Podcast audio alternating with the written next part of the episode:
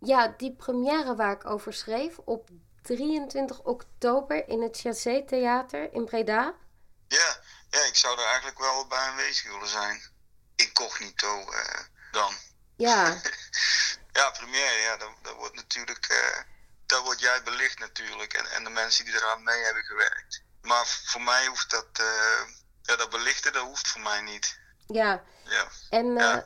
er komt ook pers. ja kijk. En eh, dat bedoel ik. Dus ik kan niet gewoon een, eh een bleuwe bezoeker zijn. Ik ben bang van niet. Ik kan niet garanderen dat niemand denkt van... Oh, dat is eh, Jan de Man. Ik denk dat de meeste mensen dat wel direct zullen zien. Ja, en, ja, en dat maakt mij niet uit. En als het jou niet uit zou maken... dan zou ik het echt super leuk vinden als je komt. Als ik met jou klets en iemand komt erbij... kan ik wel zeggen, dit is... Ja.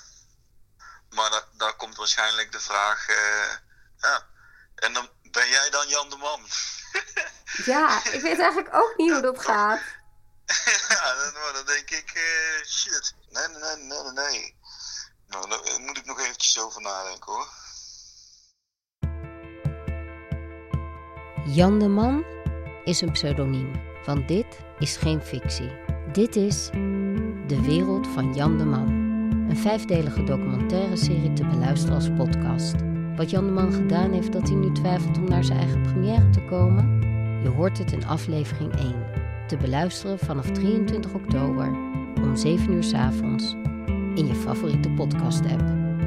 Fijn weekend alvast en dan spreken we elkaar volgende week weer. Yes! Doei doei. Oké, doei! Doei.